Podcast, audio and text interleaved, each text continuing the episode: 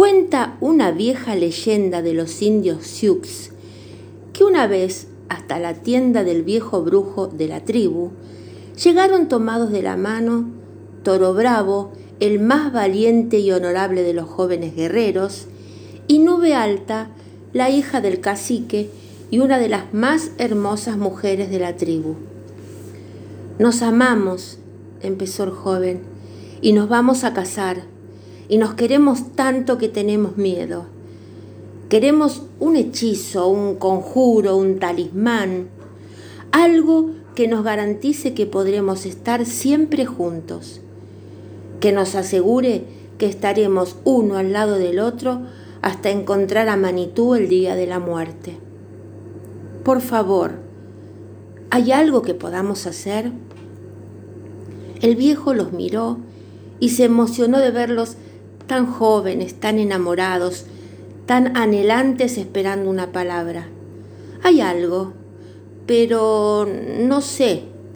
Es una tarea muy difícil y sacrificada. No importa, dijeron los dos. Lo que sea. Bien. Nube alta, ¿ves el monte al norte de nuestra aldea? Deberás escalarlo sola y sin más armas que una red y tus manos. Y deberás cazar el halcón más hermoso y vigoroso del monte. Si lo atrapas, deberás traerlo aquí con vida al tercer día después de la luna llena. ¿Comprendiste? La joven asintió en silencio.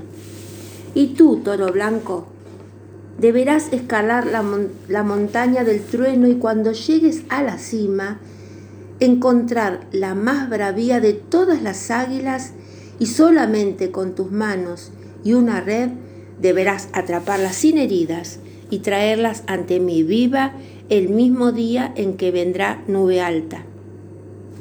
Salgan ahora.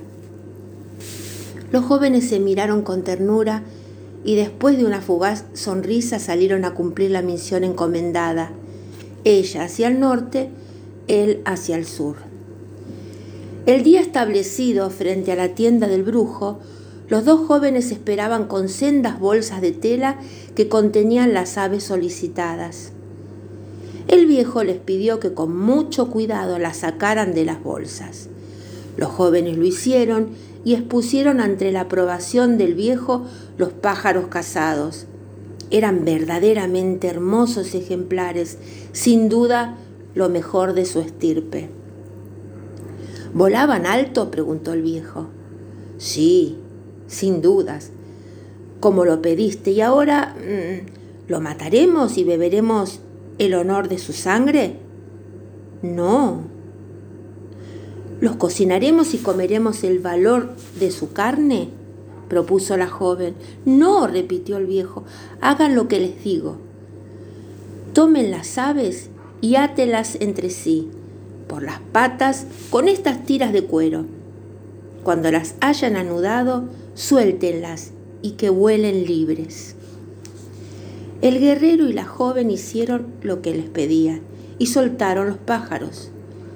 El águila y el halcón intentaron levantar vuelo, pero solo consiguieron revolcarse en el piso. Unos minutos después, irritadas por la incapacidad, las aves arremetieron a picotazos entre sí hasta lastimarse. Este es el conjuro. Jamás olviden lo que han visto. Son ustedes como un águila y un halcón. Si se atan el uno al otro, aunque lo hagan por amor, no solo vivirán arrastrándose, sino que además, tarde o temprano, empezarán a lastimarse uno al otro. Si quieren que el amor entre ustedes perdure, vuelen juntos, pero jamás atados.